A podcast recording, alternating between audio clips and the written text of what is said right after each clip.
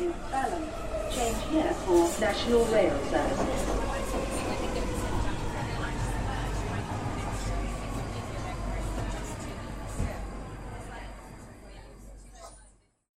Și bine te-am regăsit la stația Londra. Sunt Manuel Cheța de la manuelcheța.ro și tu ești la podcastul Un Român în Londra. Acum suntem la episodul 4, episod pe care l-am numit Brexit Without Gloves și în funcție de articolele pe care le vei asculta, o să-ți dai seama dacă am dreptate sau nu când spun că Brexit a devenit un fel de mișcare fără mănuși. O bună parte din articolele din săptămâna aceasta din Evening Standard, sursa mea numărul 1 de știri, nu cea mai bună, dar sursa mea numărul 1, deci, o bună parte din articole au tratat subiectul Brexitului din uh, mai multe puncte de vedere, de la căderea lirei până la tot felul de acțiuni foarte interesante ale guvernului condus de Theresa May.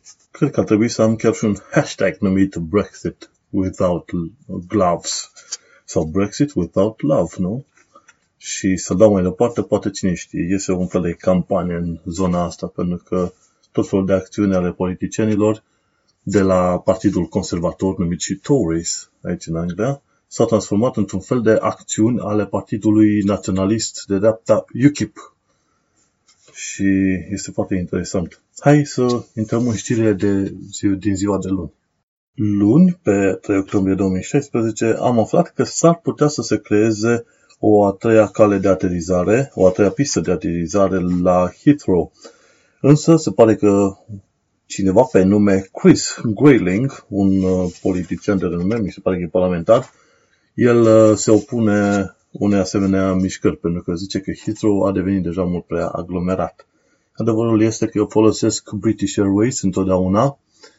Mi-e, mi-e teamă de firmele low cost și atunci merg cu British Airways, care și British Airways a început să taie din, uh, din costuri, cum ar veni, nu-ți mai oferă serviciuri gratuite, dar uh, nu zburam cu British Airways pentru serviciurile lor gratuite.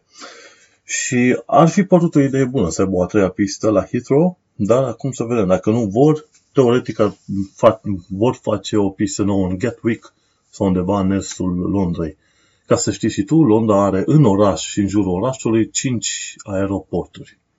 Unul la Heathrow, e în zona de vest, de obicei ia cam o oră, o oră jumate să ajungi cu metrou până acolo.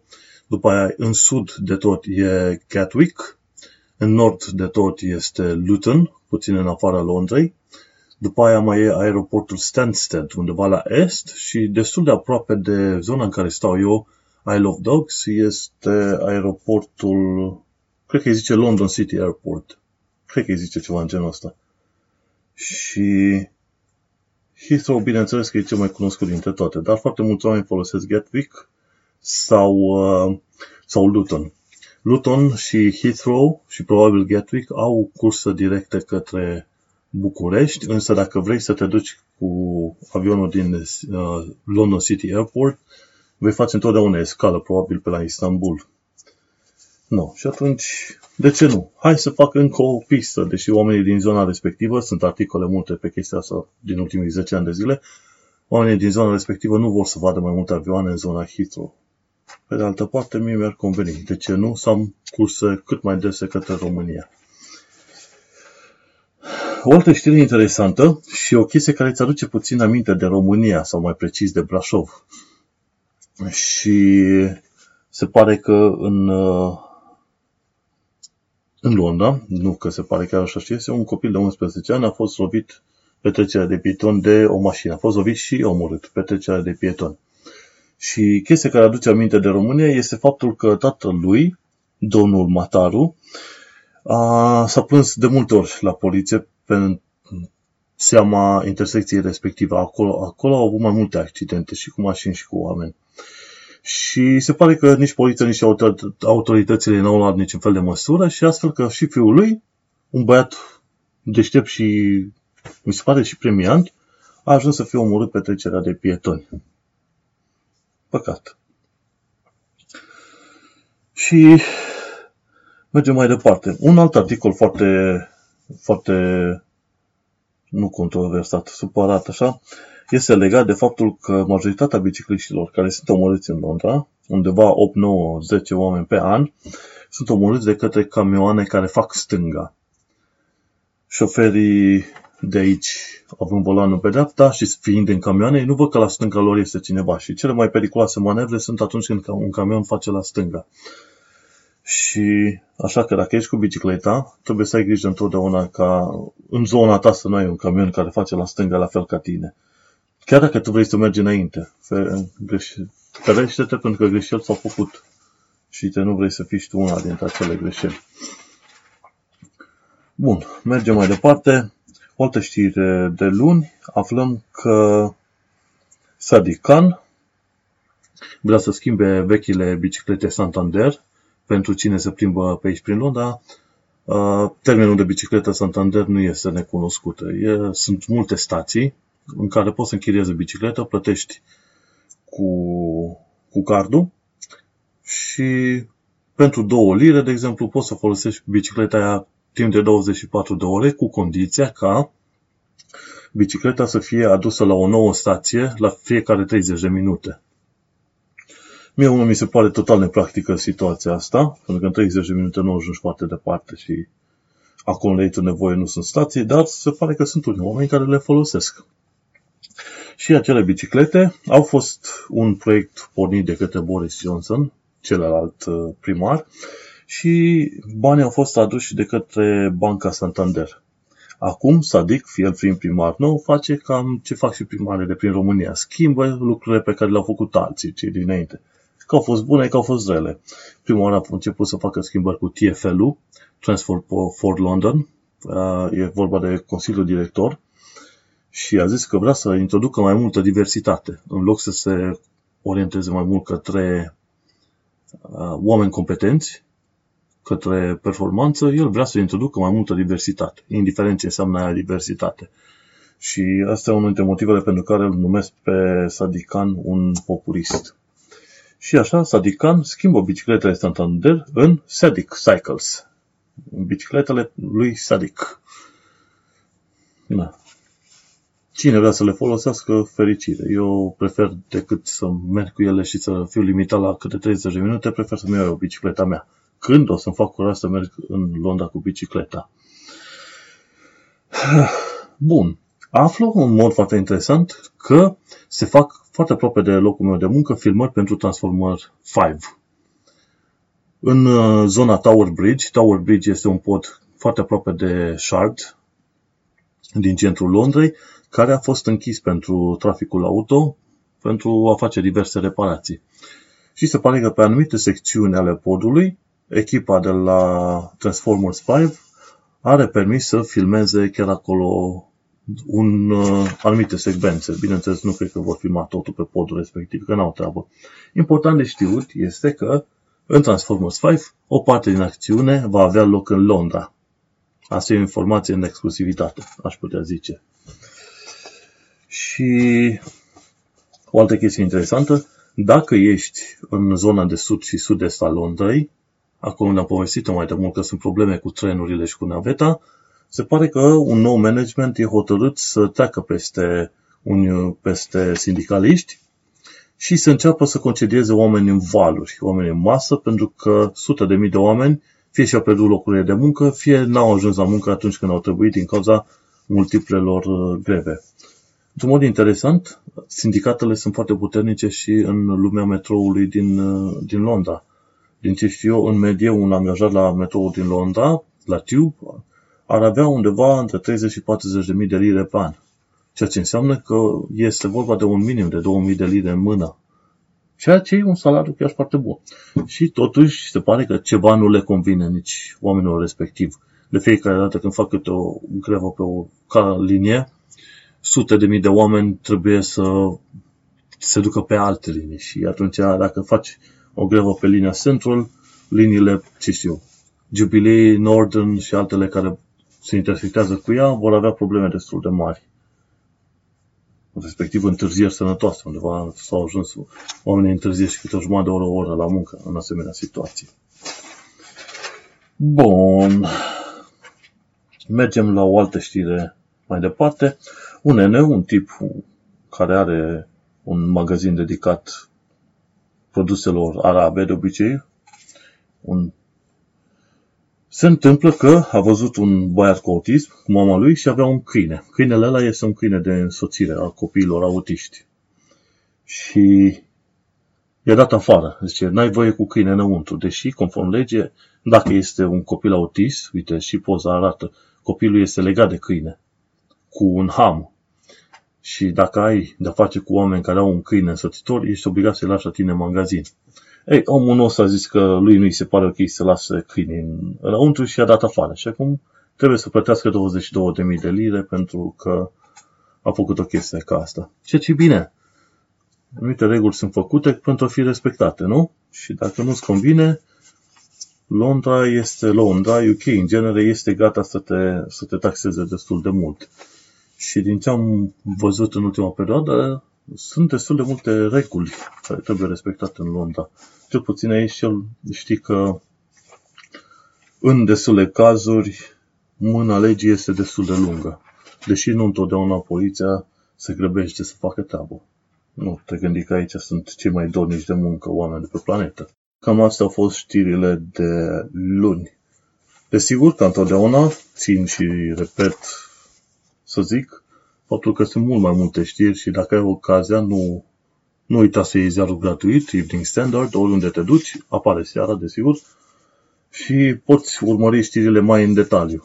E aproape imposibil să urmărești măcar două știri în detaliu într-o, într-o oră, cât are loc podcastul acesta, dar minte să treci prin cine știe, poate chiar 20 de știri diferite.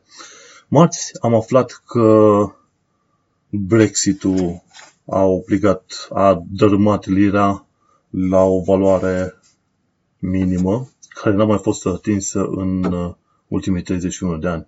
Cu alte cuvinte, lira a căzut atât de mult încât se consideră că este de fapt un dezastru. Undeva pe la sfârșitul săptămânii, la un moment dat, chiar ziceau că a căzut așa, numai de la o oră la alta, 7%. Deci este foarte mult.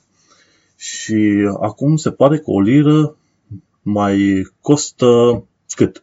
O liră e 1,27 de dolari și gândește-te, anul trecut, când încă nu se putea problema, sau chiar la început de an când nu se putea problema Brexitului, cu o liră cumpărai 1,33 de euro și cu o liră cumpărai 1,45 sau 1,50 dolari. Cu alte cuvinte, dacă se întâmpla să ai bani să trimiți 1000 de lire în România pe lună, tu puteai trimite, tu trimiteai de fapt 1300 de euro. După Brexit, E bine, a căzut, a căzut foarte mult lira. De la 1,33 a ajuns la 1,14, 1,17. Cu alte cuvinte, nu mai ajung 1300 de euro acasă, ajung 1150. Înmulțește asta cu 10-12 luni cât ai trimite bani în România și vezi că pierzi undeva între 1000 și 1500 de euro anual din cauza faptului că Brexit-ul a îngenunchiat lira. Și e un uh, cuvânt potrivit că a îngenunchiat lira. Din cauza căderii lirei, Uh, se consideră că UK în genere a pierdut undeva la vreo 300 de miliarde de, de, de lire, pur și simplu așa. S-a dus în neant. Zicea cineva la un moment dat că nu, nu se consideră că ai pierdut ceea ce nu ți-a fost luat. Dar adevărul este că atunci când ai un curs stabil, relativ stabil timp de câțiva ani de zile și cade foarte mult, e bine, tu pierzi. Indiferent cum, cum pare, cum nu pare, tu pierzi. Bun, după ce am aflat că lira a căzut la cel mai scăzut nivel în ultimii 31 de ani, uh, am uh, citit un articol foarte interesant despre siguranța bicicliștilor. Și a zis, aici este foarte bine de știut faptul că este bine să porți o cască. O femeie la un moment dat și-a făcut un selfie, n-avea cască, a nimerit într-o gaură din stradă, și Londra are gauri în stradă, a căzut, s-a lovit la cap și a murit. Și toată lumea zice, inclusiv familia, dacă avea cască, atunci măcar nu se lovea atât de tare la cap. Așa că, deși din ce știu în România casca pentru bicicliști nu este obligatorie, este totuși o idee bună să porți o cască. Mai ales dacă vrei să și filmezi. Ar fi bine să ai o cască și o cameră de filmat. Brașovul, de exemplu, ca să fac o comparație, chiar am scris un articol recunent în care ziceam că Brașovul urește bicicliștii sau bicicliștele în special. Că eu ca bărbat când merg cu bicicletă nu prea am așa probleme, dar de cele mai multe ori șticanele apar când un șofer interacționează cu o biciclistă. Și atunci ai avea nevoie de o cameră pusă pe bicicletă sau pe cască în care să poți înregistra toate, toate mizeriile astea. Pentru că sunt foarte mulți oameni nesimțiți. Șoferii când ajung în mașină nu mai sunt, uh, uită să mai fie oameni și devin ceva nume, o specie aparte. Și când văd un biciclist, îl șicanează. Mai ales când sunt străzi înguste în care nu, aproape că nu încap un biciclist și un autoturism, auto, cel cu autoturismul forțează și neapărat trece răzan pe lângă biciclist. Ceea ce e întotdeauna, dar întotdeauna un act criminal. Și asta se întâmplă în Brașov. Revenind la Londra, pe aici este foarte recomandat să mergi cu căștile. Cele mai multe accidente, oricum, așa cum am mai povestit, în care sunt implicați bicicliști, cele mai multe accidente se întâmplă între bicicliști sau bicicliști cu moped sau bicicliști cu pietoni. Dar când se întâmplă accidente cu mașină, ei bine, e destul de, de nașpa. Bun, tot marți am aflat la, la un moment dat că vor fi încă vreo 1, 2, 3, 4, 5 poduri, podețe sau tuneluri care să treacă de la nordul Tamisei către sudul Tamisei. Chiar din zona Canary Wharf ar fi un fel de tunel care ar trebui să se ducă până la Rotherhithe. Mamă, ce, ce nume ciudate, Rotherhithe. Deci, practic, dacă aș vrea să merg pe jos, aș trece pe podul respectiv sau prin tunel, nu știu exact ce vor să facă pe acolo, și asculta drumul cu o jumătate de oră. Dacă vrei să te duci pe jos, din Isle of Dogs până la Shard, sunt vreo 7 km, ți să zicem o oră jumătate de mers comod. Pentru că e mult de ocolit. Cu un asemenea podeț sau măcar tunel, orice ar fi, mie mi-ar fi mult mai ușor să ajung pe jos la muncă la Shard. Încă mă gândesc dacă să merg pe jos sau nu. Totuși sunt 7 km. Bun. Mergem mai departe. O femeie de 73 de ani va fi trimisă la închisoare pentru că făcea ce nu făcea și sângea animale în casă. Și una e că sânge animale în casă, dar nici măcar să nu le dai de mâncare, asta e un lucru criminal. Prima oară când au găsit autoritățile, i-au dat avertisment, acum se pare că o vor trimite la închisoare. Indiferent de vârsta ei, se pare că va fi trimisă la închisoare pentru că ce a făcut este un uh, act nu tocmai, uh, nu tocmai frumos. În fine, ideea este că e bine să auzi că în UK cât de cât se aplică legea, cât de cât. Mergem mai departe. Aflu de la de la articolul scris de Simon Jenkins faptul că, așa, doar ca idee interesantă, Londra are o serie de cheltuieli, serie de cheltuieli în proiecte mari care totalizează, din ce văd eu, cred că peste 100 de miliarde de, de lire. Deci așa, este vorba de calea ferată HS2 către Houston, 50 de miliarde, Crossrail 2, este vorba de o nouă, o nouă linie de metrou de la vest la est, care costă 32 de miliarde, 18 miliarde ar costa o pistă nouă la Heathrow, un, un tunel pe sub pe sub râul Tamisa de 4,2 miliarde, un Olympicopolis la Stratford, chiar în zona mallului Stratford, de 850 de milioane, un, o sală de concerte de 270 de milioane și încă altceva chestii de câte 150 și așa mai departe milioane.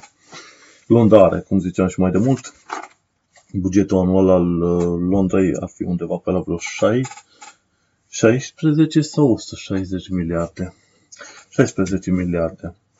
New York are pe o 40 de miliarde buget anual. Bineînțeles că banii ăștia nu sunt toți bani veniți din Londra, dar sunt cheltuieli enorme. România nu au asemenea cheltuieli. România, tot PIB-ul României este de 150 de miliarde anual. Bun. Și mai aflăm că metroul de noapte revoluționează barurile din Londra.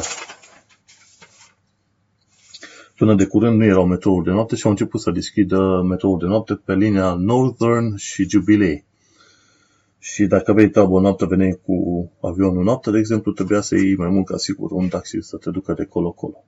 Însă, nici acum nu voi face altfel, pentru că doar liniile Central Northern și Jubilee vor avea, vor avea metrou de noapte.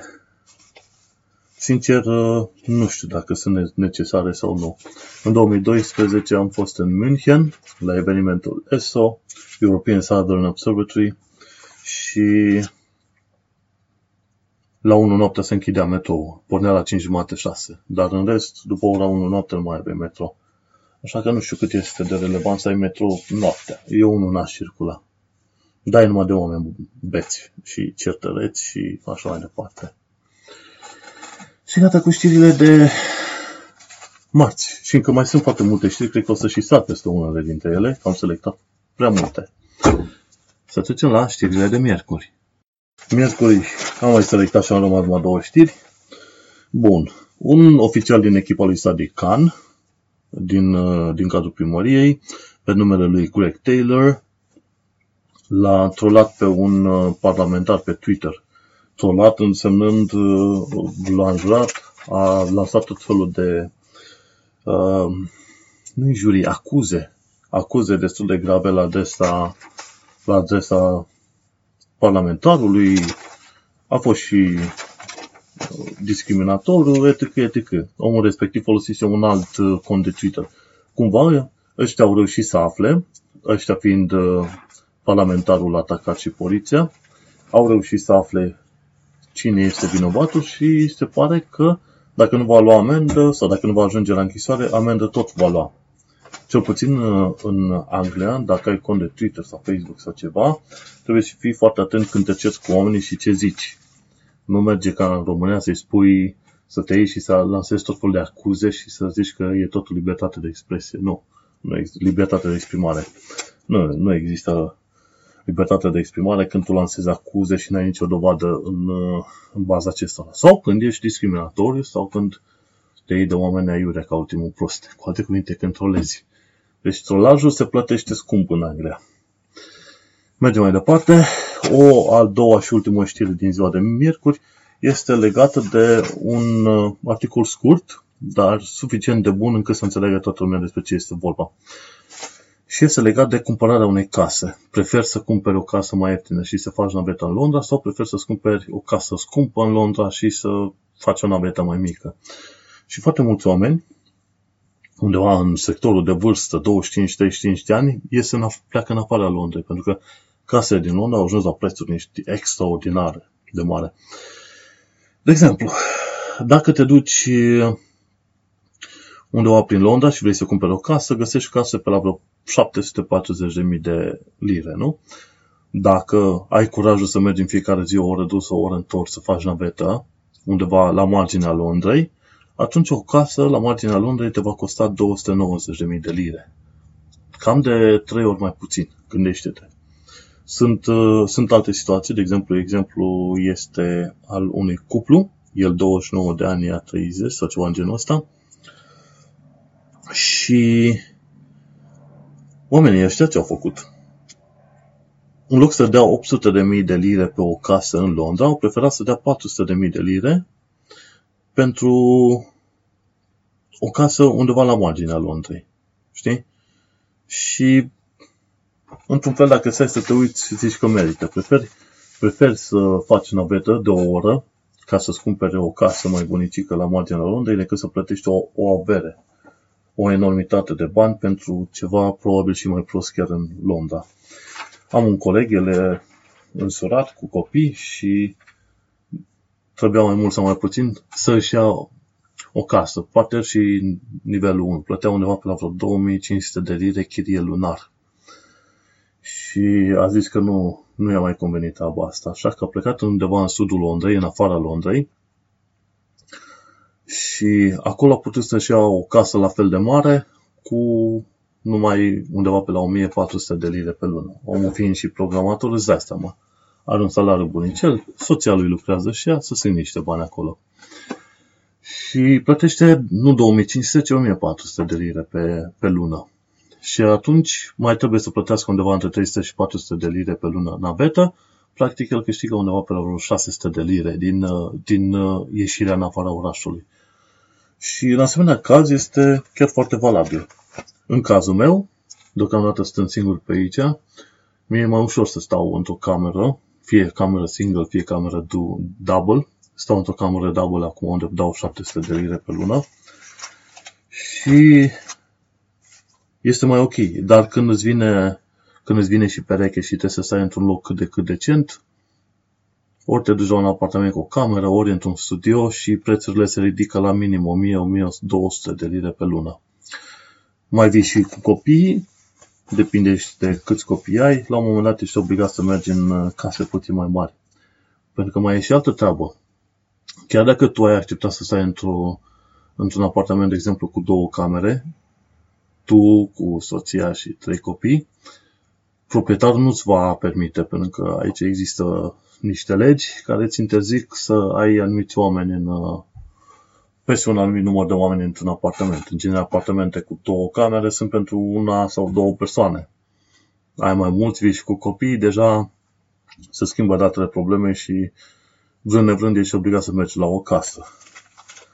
Asta ca să știi și tu în, în viitor. Desigur, sunt destul de multe locuri în cartierele din zonele 2 și 3 din Londra unde proprietarii, bineînțeles, în mod vădit vor evita legea și zice vor zice că nu e nicio problemă să fii cu întreaga familie în două camere, ei vor fi mulțumiți să-și ia niște bani. Pentru că nu, sunt, nu prea sunt verificații aici proprietarii, ci drept. Da. Și cu asta este cu ziua de miercuri, cu știrile din ziua de miercuri.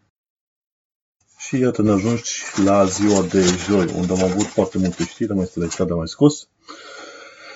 Bun, știrea mare a zilei de joi a fost faptul că un individ pe moped a reușit să fure 21 de telefoane într-o singură oră. A folosit uh, chiar un elicopter, polițiștii au folosit un elicopter ca să-l urmărească și până la urmă să-l prindă. A reușit să fure 21 de telefoane cum? Un prieten de-al lui conducea mopedul și el stătea în spate. Când uh, vedea pe cineva cu telefonul în mână, mergând pe stradă, atunci se apropiau și luau telefonul din mână și pe aia fugeau cu mopedul mai departe. Cele mai multe asemenea furturi s-au întâmplat în zona Islington. Dacă ești pe acolo, ai grijă mare. Desigur, nu sunt toate toate lucrurile, toate cele mai rele să se întâmple în Islington, dar nu e prima oară când aud de Islington, de zona aia. Așadar, atunci când mergi cu telefonul în mână, trebuie să fii atent și la indivizi cu mopede care vin să spune telefonul așa pe neașteptate. Totul se întâmplă în câteva secunde. E bine că l-au prins pe indivizi și mi se pare că îl vor trimite la închisoare pentru vreo 3 ani de zile. O știre destul de tristă pentru Londra este mai apoi cea legată de epidemia de infracționalitate în care cuțitele sunt folosite ca metode de atac. În caz că nu știai, la o populație permanentă de 8,5 milioane de oameni, 11 oameni sunt înjunghiați zilnic în Londra. 11 oameni, da? Este vorba de 4.000 de cazuri de înjunghiere din august anul trecut până în august anul ăsta și din aceste 4.000 de cazuri de înjunghiere, luând din perioada ianuarie 2016 până acum, 8 oameni au fost omorâți prin înjunghiere în Londra.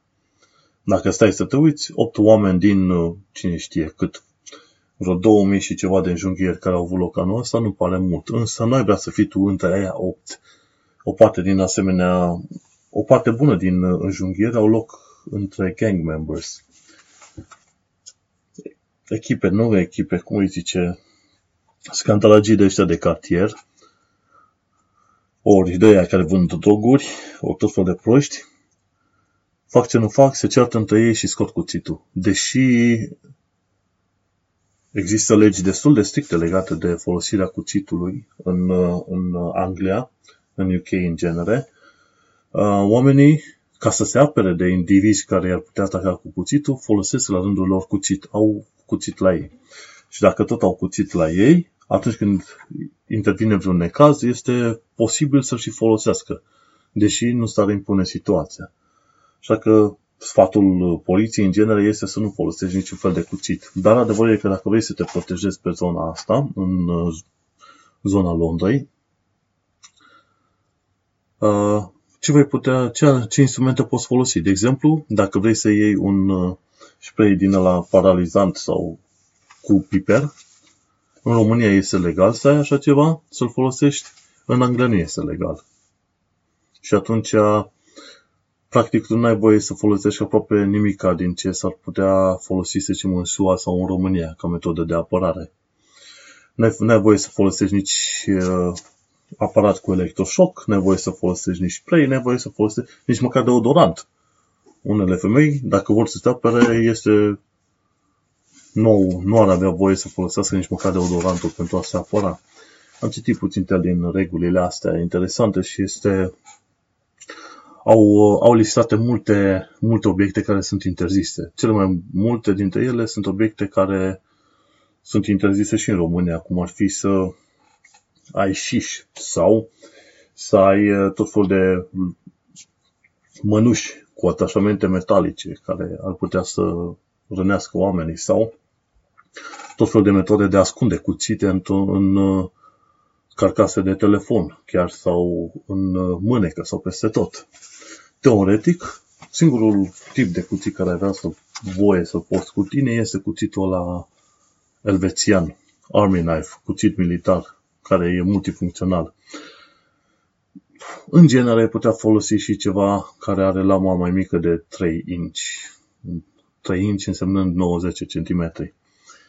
Chestia este că atunci când poliția te oprește, dacă este să se întâmplă să te oprească, va trebui să justifici motivul pentru care ai cuțitul respectiv cu tine. Dacă ești în construcții, de exemplu, și ai slănină, ceapă, roșii, ce vrei tu și folosești cuțitul respectiv ca să îl ca să tai mâncarea și se poate vedea din probabil din bagajul tău că tu de fapt folosești la ca să tai mâncarea la muncă, e bine atunci aia este o cauză în care polițistul ar putea zice da, ai voie să porți acest cuțit multifuncțional la tine, pentru că, într-adevăr, îți trebuie la muncă atunci când îți stai mâncarea. Dar altfel, vei avea probleme destul de mari. Deși închisoarea pentru port de armă albă, cum e cuțitul, ar ajunge până la 3 ani de zile, sunt șanse mari ca atunci când ești prima oară prins să nu faci închisoare, dar la a doua în mod sigur faci închisoare. Deși tu n-ai făcut nimic, doar ai avut cuțitul ăla la tine.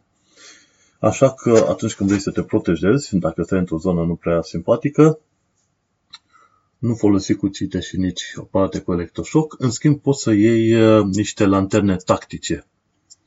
Eu am o asemenea lanternă de-a mea, tactică, lanternă tactică însemnând uh, o lanternă puțin mai lungă și cu cilindru metalic, care e puțin mai puternică și aia ți-ar putea oferi cât de cât ceva protecție. Da, și acolo este destul de dificil. În genere, discuțiile pe Reddit pe subiectul acesta s-au învățit în jurul ideii că atunci când te oprește poliția și găsești un obiect la tine care ar putea sau n-ar putea fi folosit pentru autoapărare, tu să zici de ce ai. De exemplu, dacă tu ai cuțitul ăla Army Knife, îți spui, domnule, eu am cuțitul pentru a te ia mâncare la muncă. Nu am cuțitul la mine ca să mă autoapăr. Dacă îți spui că ai un item la tine, chiar și un pix metalic, și spui că ai acel pix pentru autoapărare, atunci deja te-a băgat într-o oală, într-o oală cu infractorii și poți avea probleme mari cu poliția. Dar dacă ăla e pix cu care scrii și zici, domnule, îmi place modelul ăsta, l-am luat, l-am primit cadou și asta e scriul. Și te întreabă pentru autoparare, zice, ești nebun să folosesc un pix pentru autoparare. La fel cu lanterna, la fel cu cuțitul ăla de Dacă e lanterna, zici, domnule, pe zona mea trec prin anumite zone puțin mai întunecate și am nevoie de lumină. Și pentru asta nu folosesc pentru niciun alt motiv asta. Asta ca, ca sfat general. Să nu ai nevoie și, bineînțeles, sper să nu ai nevoie să, să te aperi. Sper să nu fii în situație în care tu să ataci pe cineva. Nu. Și uitați să zic de motoul, motoul acestui podcast. Urmăresc știrile ca să nu ajungi tu o știre. Deși o să ajungem puțin mai încolo, se pare că un, un uh, doi români au făcut niște măgării destul de mari aici în Londra. Bun, mergem mai departe. Și aici o pereche au fost trimiși la, în, la închisoare pentru că au furat 2,5 milioane de lire din conturi bancare. Și perechea de oameni e vorba de doi indivizi. Unul este Ion Țurcan, de 35 de ani, și al doilea este Pavel Gin, Gincotă, de 32 de ani. Ambii au uh, creat 200 de conturi bancare false, după care au reușit să fure mai bine de jumătate de miliard, milion de lire dintr-o, dintr-o companie care face cercetări medicale. Și uh, s-a ocupat de treaba asta între martie 2014 și februarie anul ăsta. Până la urmă se pare că au fost prinși și nu știu când vor... Da, se pare că vor, uh, vor face ceva închisoare de aici, nu zice în schimb când. Aha, uite aici zice. Uh, Turcan are 7 ani de închisoare și Gincotă are 5 ani și 8 luni de închisoare. Uh, e ceva. E păcat când vezi români că plecă în sănătate și fac tot fel de măgării din asta, nu să lucreze cinstit. Reversul medaliei este că sunt și români care pleacă nepregătiți, care nu știu limba și am scris pe blogul meu, manelcheța.ro, despre horror stories cu români plecați în Londra. Ei, în acele horror stories poți să vezi câteva lucruri legate de românii care au plecat la muncă în Londra, în Londra, în Anglia, și au ajuns să lucreze fie pentru alți români, fie pentru polonezi, pentru indieni, pentru pakistanezi, iranieni, sirieni și ce vrei tu. Și n-au primit banii, au fost tratați ca niște sclavi, au locuit în condiții mizere, oamenii și-au băut joc de ei, poliția nu n-a intervenit pentru că oamenii noștri nici măcar nu știau engleză, nu știau la cine să se ducă să se plângă. Și uite cum au ajuns victime, inclusiv pe mâna românilor. Da, urât. Dar pentru mai multe informații, nu uita să citești pe manuelcheța.ro pentru că fiecare episod de podcast are un show notes în care explică câteva lucruri de acolo. Bun. Mai departe, aflăm că UK va avea un val foarte mare de teroare jihadistă în uh, următoarele luni sau ani. Profesorul Peter Newman, care este director la Centrul Internațional pentru Studii, are, uh, studii ale radicalizării la King's College London, e bine, el spune că sunt Londra, cel UK, este pe punctul de a avea, de a fi victima unor atacuri mult mai mari decât cele întâmplate în Belgia și în Paris. Dat fiind că sunt aici, o asemenea știre mă interesează și cred că pe toți cei care sunt în Londra ar trebui să intereseze știrea asta, pentru că nu știi când uh, te putea pomeni la un moment dat că explodează o bombă chiar acolo, chiar în trenul în care ești tu. Am aici în casa în care stau o colegă, o colegă de casă, ca să zice așa, vecină mai precis, a scăpat la mustață din, uh, din două atacuri diferite. Unul a fost la London Bridge, în urmă cu ceva ani buni. London Bridge e chiar uh, locul în care merg la muncă, la Shard. Și acolo a fost o explozie și o altă a fost undeva, nu știu, pe la Bank, probabil, mai, mai la nord undeva și în ambele cazuri, odată a trecut numai prin zonă și a explodat și altă dată chiar a ieșit din, uh, din stația metro, de metro și a scăpat. Dar ea e cazul fericit. Eu n-aș vrea să ajung să fiu eu un caz nefericit. Așa că urmăresc și asemenea știri. Iată o știre foarte interesantă pentru gameri. Nu știu, cine a jucat jocul Skyrim este în uh, este în ton cu coloana sonoră folosită în jocul Skyrim. Și se pare că orchestra care a făcut, care a creat coloana sonoră a jocului Skyrim va fi în Londra pe 16 noiembrie 2016 la London Palladium. Și mi se pare că, stai să mă uit așa mai bine, va fi un concert live cu orchestra care a făcut muzica din Skyrim pe 16 noiembrie 2016 la London Palladium. Tichetele vor fi puse în vânzare din data de 4 octombrie, deci deja putem cumpăra și le putem lua de la trei site-uri diferite. rootlife.co.uk, după aia ticketmaster.co.uk și după aia eventeam.co.uk. Deci, cine vrea să meargă pe 16 noiembrie, va putea să ia bilete. 16 noiembrie, unde sunt, unde nu sunt. A? Sunt prin Londra. Cine vrea ar putea să ia tichet și să vadă Skyrim sau orchestra Skyrim în direct. Chiar acum am uitat pe internet și Ticketmaster listează încă vreo maxim 20 de locuri în zona Stalls cu bilete care costă pe la vreo 51 de lire. Mai sunt alte zone, zona de nobil, zona mai înaltă, în care probabil plătești de 2, 3 sau 10 ori mai mulți bani. Practic ar mai fi vreo 20 de locuri și cine vrea poate merge la Skyrim în concert. Ultima știre de joi zice că imigranții sunt foarte importanți pentru economie. O fi important, dar nu știu acum cât, cât de foarte important. Adevărul este că și Anglia s-a a nimerit într-o situație foarte interesantă unde 10% din populația țării este formată din imigranți. Și aici trebuie să facem o mică diferență între imigranți și expați. Și acum aici toți sunt trecuți în aceeași oală, că fie că sunt expați, fie că sunt imigranți. Diferența între imigranți și expați este faptul că imigranții se mută într-un loc nou, într-o țară nouă diferită de țara de origine și vor să stea acolo, respectiv să ia cetățenie și să trăiască pentru toată viața acolo. Expații, în schimb, sunt oameni care muncesc în altă, în altă țară. Nu. Și în situația asta, dacă stăm să ne uităm, marea majoritate a românilor sunt expați. Chiar dacă sunt numiți imigranți sau ceva, sunt expați, pentru că ei stau un număr de ani în sănătate, strâng un ban după care se întorc acasă, construiesc o casă și așa mai departe. Și o bună parte din români sunt expați. Revenind la cât de vital sunt imigranți în genere sau străini, să zicem, pentru economia UK, ai 10% imigranți și din aceștia probabil, să zicem, jumătate, dacă tot lucrează.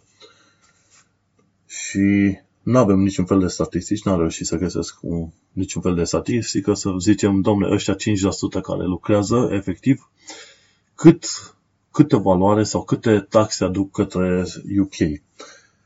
Însă, toată lumea este convinsă de faptul că dacă îi trimite acasă pe acești 8 milioane de oameni, uh, economia UK va avea de suferit foarte mult. Dacă stai să te uiți, nu cred că este firmă în Londra care să nu aibă măcar 10, 15, 25% angajați străini. Și chiar și la noi, în firma în care suntem noi, sunt foarte mulți angajați străini, printre care suntem și noi. Și, desigur, fiecare este plătit un preț normal, ca un britanic, nu, nu oameni care au venit să fie plătiți prețuri de nimic. Nu, oamenii au venit și lucrează cinstit, o muncă cinstită și o plată decentă. Deci, bineînțeles că și de acolo ies atunci salarii destul de bunicele. Și treaba asta cu migranții sunt importanți pentru economie are ieșit dintr-o ceartă generată de către ministrul de interne, Home Secretary. Nu știu dacă exact așa se traduce, dar în fine, e doamna Rud. Ea zicea că firmele ar, fi, ar putea fi obligate în viitor să listeze numărul de angajați străini. Este o metodă prin care, spun uh, liderii firmelor, că este o metodă prin care ar putea să treacă firmele respective într-un fel de lista rușinii. Și este un asemenea act, o asemenea lege, dacă s-ar da, ar fi cât se poate de josnică și mizerabilă. De ce? Pentru că scopul ar fi intimidarea firmelor care angajează uh, oameni străini și uh, le-ar intimida în sensul că ar spune sunteți, nu sunteți patriotici pentru că nu angajați britanici. Adevărul e că interesul unei firme este să facă bani și să-și uh, împlinească obiectivele, nu să facă acte de caritate. Și atunci când uh, sunt făcute testele pentru angajare, trebuie să treci de un anumit prag. Fie că ești britanic sau nu, atâta timp cât ai drept de muncă în UK, tu vei fi angajat dacă treci acele teste. Ce faci dacă ai 2-3 britanici care nu știu mai nimic și ai 1-2 străini care sunt în Anglia, au voie să fie în Anglia și totuși știu foarte bine ceva ce au de făcut? Ce face firma? Va, va fi șantajată de către guvernul UK să angajeze britanicii care nu știu nimic? Sau va angaja oameni care știu deja ceva și poate băga direct în producție ca să scoată bani de pe urma lor? Și plângerile doamnei Rudd erau ceva de genul că firmele nu angajează britanici pe care să-i învețe și pe aia pe care să-i țină în echipe. Adevărul este că interesul firmelor nu este atât de mult să te învețe. Dacă tu ești om care stă pe beneficii sau nu ai niciun fel de calificare posibilă și vrei să te angajezi într-o firmă în care tu nu ești competitiv deloc, nu cred că va fi nicio firmă care va petrece prea mult timp cu tine. Trebuie să ai o bază totuși și cel puțin dacă stau să mă uit la front-end development, adică HTML, CSS, JavaScript, asta fiind de bază, nu zic că pornești mai departe React, Angular sau Node. E, și dacă știi totuși niște baze din lumea front-end development, atunci ai șansă să te angajezi. Și uite-te că totuși cererea de front-end development este mai mare pe Londra decât oferta. Și acum aș vrea să aud și eu niște britanici că se plâng că eu le-am luat locul de muncă. Și uh, am văzut în multe cazuri, chiar am mai vorbit cu britanici și am întrebat, mă, ce se întâmplă? De ce e o cerere mai mare și nu e suficient de mult ofertă? Și au zis, mă, inclusiv oamenii noștri britanici nu vor să învețe. Și atunci, dacă nu vor să învețe sau să reprofileze, cine vrei să-i angajeze? Că doar nu vrei să spui firma pe butuci și să angajezi oameni care sunt incapabili, nu? Așa că Tanti Rudd și-a luat niște palme peste cap de la publicul larg, pe internet, în scris, în articole și peste tot, pentru afirmațiile ei rasiste. Și asta e unul dintre motivele pentru care Brexit-ul s-a transformat într-un fel de uh, bătaie de joc fără mănuși, fără nimic. Pentru că se încearcă intimidări, deci ce au zis, dacă nu reușim să-i facem pe imigranții ăștia ordinari să plece din țară, atunci îi lovim acolo unde știm că doare, la angajare. Dacă nu-i angajează nimeni, atunci se vor vedea nevoi să plece. Și urmăresc unul, două grupuri legate de evenimentele post-Brexit și acolo era, era la un moment dat când aseară o tipă din Polonia zice, mă, eu nu mai plec, că văd că se, eu nu mai stau, că văd că situația devine destul de nasoale pe aici și în curând am să-mi strâng catafusele să plec în țara mea. Deci, uite-te că funcționează o asemenea metodă de intimidare. Și dacă e să te uiți, din uh, 3 milioane și 800 de imigranți din Europa, 200 de mii sunt români în UK. Cei mai mulți români sunt, bineînțeles, în Londra. Dar o bună altă parte de imigranți sunt din uh, din afara Europei, respectiv India, Pakistan și așa mai departe. Și stai să te uiți, cei care sunt imigranți din, uh, din zona Europei, te poți aștepta că ei să lucreze în locuri mai, uh, mai bine plătite. De exemplu, vreo 400 de mii de germani sunt în, uh, sunt în Anglia. Tu crezi că ei se duc să lucreze la meserii de jos? Nu. Ei se vor duce pe meserii cât de cât ok plătite. Practic, dacă este să te uiți cel puțin ăștia care vin din Europa, te poți aștepta să lucreze pe salarii inițial mai bune și, în consecință, să aducă taxe mai multe. Dar Brexit-ul, departe de a fi, să zicem, o ruptură de Uniune, este de fapt o ruptură de, de logică și de bun simț. Acum Brexit este folosit pentru orice fel de planuri care vrea să le aplice UK-ul în ultimii, să zicem, 10-20 de ani. Reducerea imigrației, este, a fost o problemă principală, dar bineînțeles Brexit nu înseamnă reducerea imigrației. Și desigur, europenii care sunt acum în UK sunt folosiți pe post de monede, ca minge de ping-pong. o să se joace cu, cu noi pe aici cam cum le convine.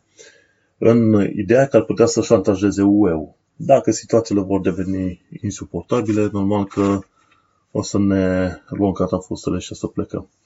Dar să sperăm că nu o să ajungă chiar așa de grav și că o să putem sta prin zonă și după ce se termină toată povestea asta cu Brexit-ul. Însă guvernul a demonstrat că poate să fie un guvern xenofob, șovinist, rasist. Și nu pot ieși lucruri deloc bune când auzi că un ministru de interne spune că va trece pe lista a rușinii firmele care au angajat străini.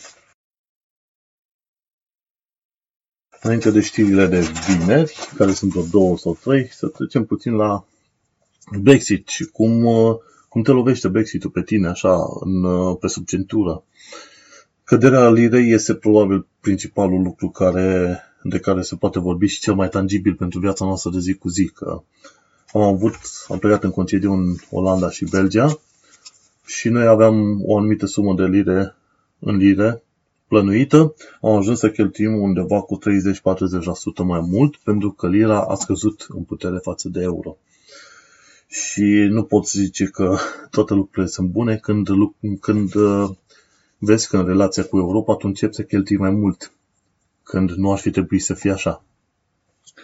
Și e o chestie interesantă, modul în care se comportă acum guvernul din UK, într-un mod șovinist, uh, va, e un fel de preambul, să zicem, pentru ceea ce se va întâmpla.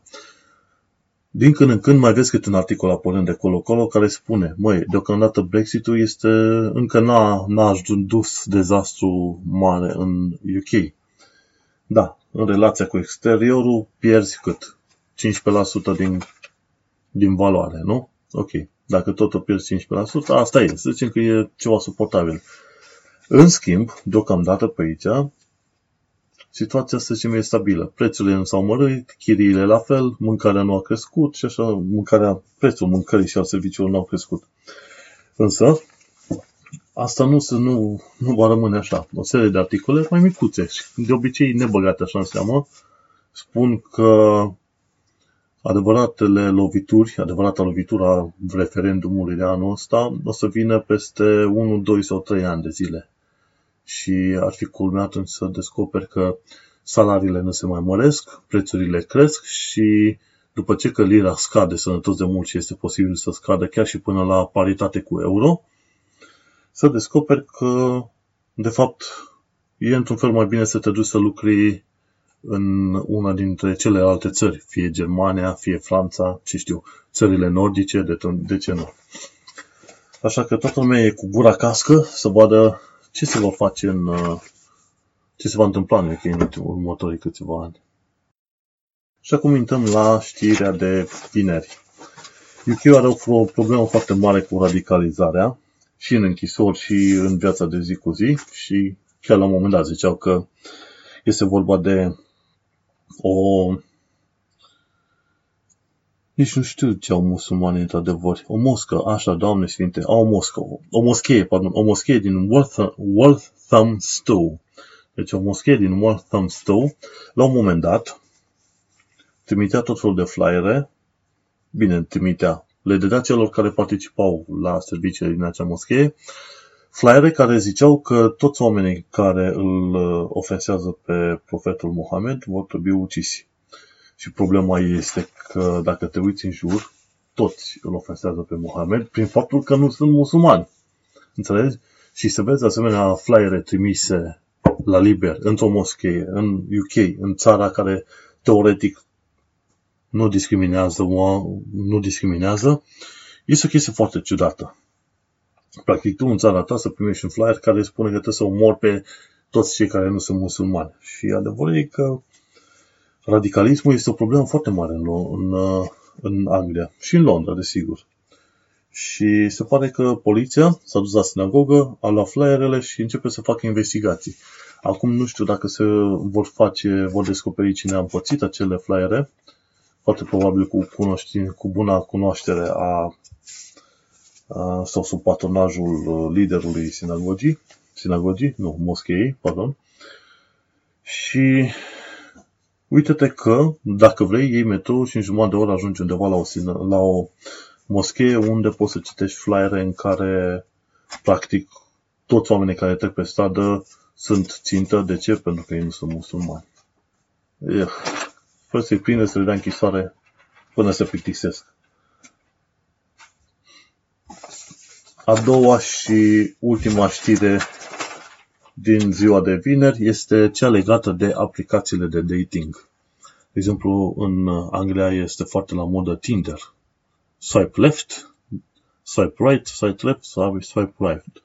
Și un nene care are un fel de emisiune asta de dating, Fred Sirix, zicea că aplicațiile de dating fac, fac alegerea unui partener mult mai dificilă. Și cred că ești dat dreptate. Că te uiți, vezi profilul persoanei respectivă și pe aia dai next, next, next, next, next și la revedere. Nu te interesează. Și așa că cred că până la urmă ai putea folosi chiar și Facebook-ul ca dating. Cel puțin în anumite cazuri știu că a mers treaba asta. Bun, și asta au fost toate știrile care le-am selectat eu. Ar mai fi alte, alte lucruri de zis, dar în schimb vom vedea în viitor. Aștept comentarii, sugestii, sfaturi în viitor și, desigur, după cum vezi, sunetul este același ca data trecută, pentru că am avut niște probleme tehnice. Problema tehnică este că laptopul meu are un combo jack în care poți să introduci și microfon și căști. Problema este că tu ai nevoie de un splitter ca să folosești un microfon extern. Și uite că în situația asta trebuie să iau un splitter. Deși am mixer, microfon, pop filter, tot ce vreau eu, nu pot să folosesc microfon extern pentru că n-am splitterul respectiv. L-am comandat și sper că la episodul viitor de podcast am uh, să pot folosi tehnica asta nouă. Se mai întâmplă, înveți, folosești. Am testat până acum cum e lucrul cu mixerul și sunetul este mult mai bun decât cel scos cu laptopul. Așa că vom vedea data viitoare. Acest episod a fost episodul 4. Am discutat despre Brexitul fără mănuși, Brexit, Brexit without gloves. Așadar, ne mai auzim data viitoare. Sunt Manuel Cheța de manuelcheța.ro și tu ai ascultat podcast, podcastul Un român în Londra. Pa! The next station is Balham. Change here for National Rail Service.